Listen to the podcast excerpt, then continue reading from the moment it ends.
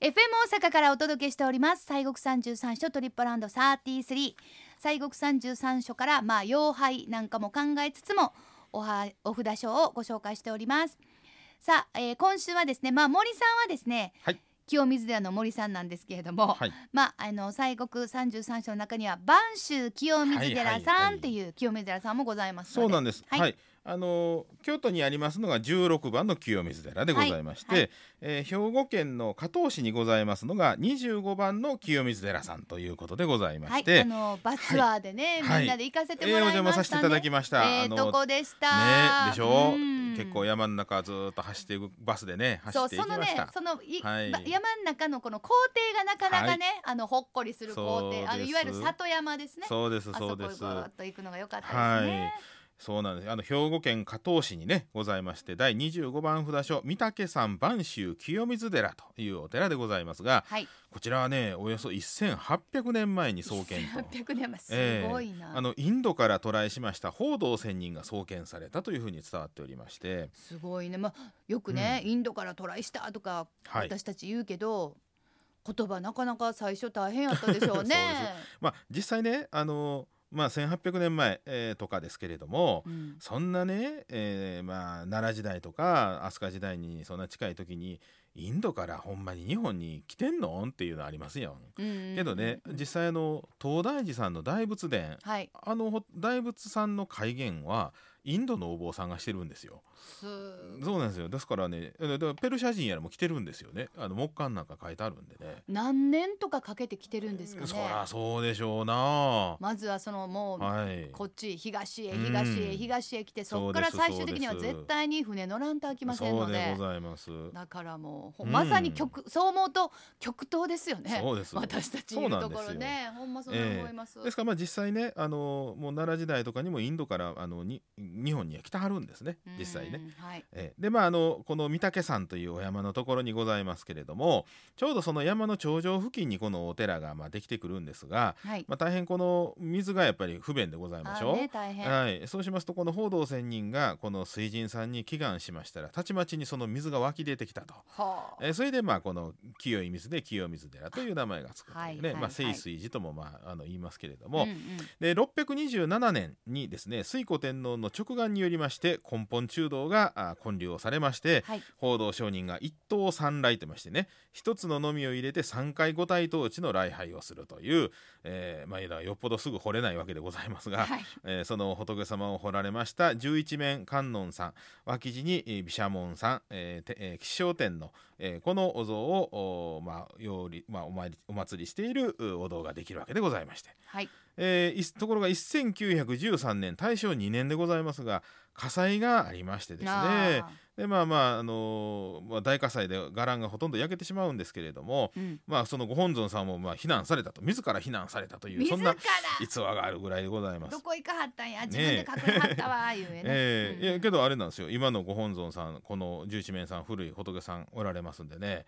であのおこの根本中道の裏手にですね、えーこの湧き出した冷水がございまして根性水ということで。はいあのバスツアーの時でもみんなあの井戸のこの、えーところをこうニューッと顔を出してみんな顔を見とりましたがもうなんかそうあの顔を映したら寿命が伸びるみたそうそうそういなやつやからみんな我先にとそううんおかげの井戸を言いましてね井戸の水面に顔を映しましたら寿命が3年延びると伝わっておりましてねそうだねえーみんなもこうニュニューと顔を出うしてそうもう本当まあ、はいみんな生きたいんや生きたいんやっていう長生きしたいんやっていうねまあねははいいそういう感じでございましたけれども、はいあのお札書の方ははいご本堂ではないあそうそうそうそうなんですよあのえ根本中道が一応本堂になるんですが、はいそこから前の階段をトントンと折りまして、えー折りましたら右手えーになるんですが、あのそちらに大講堂といううお堂がございましてこちらがお札所のおお堂でございます。はいこちらは725年に聖武天皇が行基さんに、まあ、直眼を出しまして建立させた、まあ、お堂でございましてね、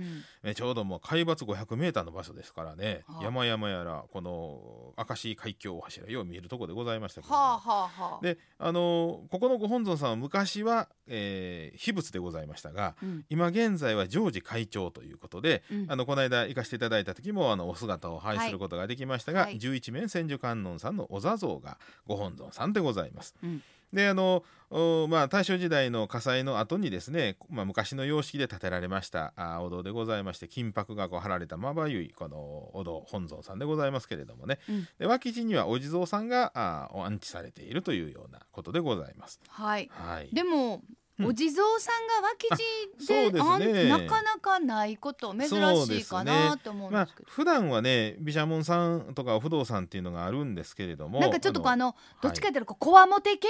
の方そうが、ほんと脇地脇地と書くだけあっそてうなん脇ですよの侍って書くじゃないですかなんかそうなんこですうよねこわもて系でわーいう感じで守ったはるみたいな感じのイメージがあんねんけど、ここはお地蔵さんなんですそうなんですえ実はね16番の京都の清水もねお地蔵さん脇地なんですよ将軍地蔵さんって面白いでしょ、あの方お地蔵さんうん、まあお扉の中なんですけどねあはあはあええはあはあでねこの播州さんの脇地もねあのふ普通、えー脇地さんの場合は毘沙門さんとかお不動産が多いんですそけうれやど、ねそのイメージそうなんです。で、まあ、今昔物語なんかではね、あこのお地蔵さんがですね、あの地蔵の聖と呼ばれた近江のお坊さんが夢のお告げ、おまあ、お告げにね、従いまして。この御嶽さんにお堂を建てたっていう話があったりとかですね。うんまあ、そんなことで、このお地蔵さんとのご縁がやっぱりこの播州さんもあるんですね。ああはいはいはい、はいええ特別まあ強いというかそうなんです。はあはあはあでまあ、ですからあの8月の24日はこの御嶽山の峰のですね登山道の入り口の付近でお地蔵さんの地蔵盆っていうのがありましてね、あえあ、えそうなんだ、ええまあ、地蔵盆ちょっと来週またお話できたらあちょうどね来週ねあれですけれども、はいはいでまあ、あと26日8月の26日には夜の8時から26山地法要といいましてね、うんまあ、いわゆる月町講というのがございまして、えーまあ、そんなあの夜のお法要なんかがあったりします。へえ、はい月町港8月そうなんですよ26日夜8時から、はいということでございます。はいはいうーんまあ、昔はね旧暦の7月26日にその満月があー真夜中にお月さんが出るのをみんながね待ってでうんこの日だけは夜更かししてねみんなあの夜、まあ、飲んだり食べたり騒いで納涼イベントしていいよっていうようなそんな日やったんですあな。ーこの日は夜中にみんなでそうええですねよんみたいなねええあーそうかそうかへえさあ他に、はいここはもう見といてみたいなものもございますあそうですね、はいあのまあお堂はね何回も火災におたりしておりまして、うん実際の建物自体は比較的に新しいんですあはのい全体的に、ただあの中には昔ここに塔があったところの基壇が残ってたりとか、うんえーそうなんやろなというあのまあちょっと考古学とかお好きやったらそういうふうな後のねところを見るのもまあ一つ面白いんですけれどブラタモリ的な視点そうござでいます、はいはい、もありますしあと薬師堂というのがあの池の旗にあるんですけれどねうん、そこはあの奈良のマスコットキャラクターを作られたあの千とくんで千ねとくん、ええ最初気色悪いな思ってたけどだんだん慣れてきて可愛くなってきましたよ、 ええだんだんとそうそうなんかはであの千とくんを作られました藪内聡先生でね東京芸大の先生でござい藪ます内が聡先生はい、あの先生が、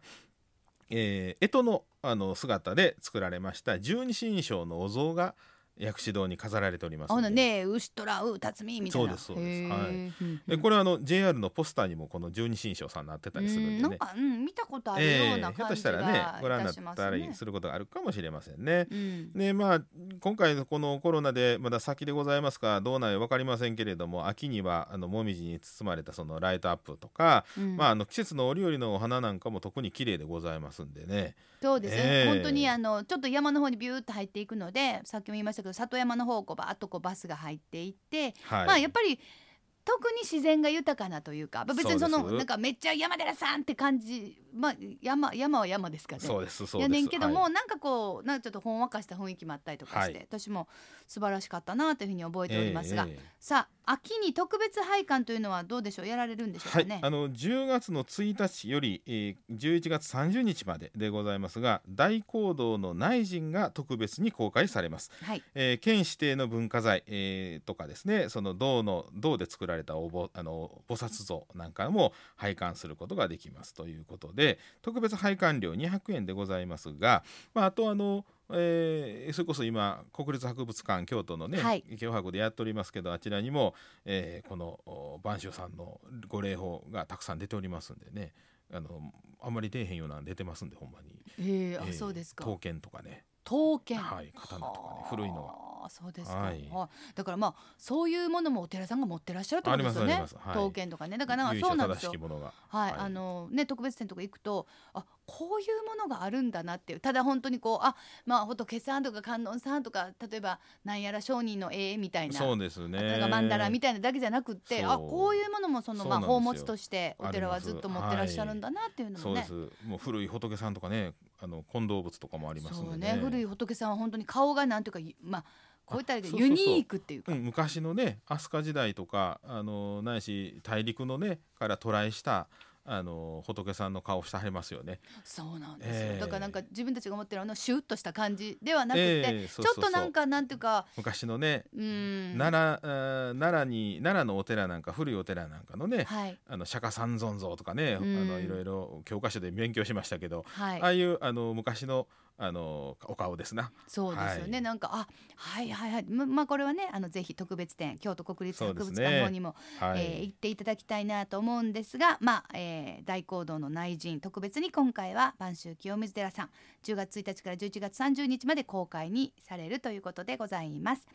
さて今日ご紹介しました兵庫県加東市の播州清水寺は拝観時間が朝8時から夕方5時まで入山拝観料は大人500円高校生300円中学生以下は無料ですアクセスは電車の場合が JR 愛野駅前から新規バス清水寺行きで46分バスは1日2本しかございません時間気をつけてくださいお車の場合は舞鶴若狭自動車道三田西インターチェンジまたは中国自動車道兵庫東上インターチェンジからおよそ20分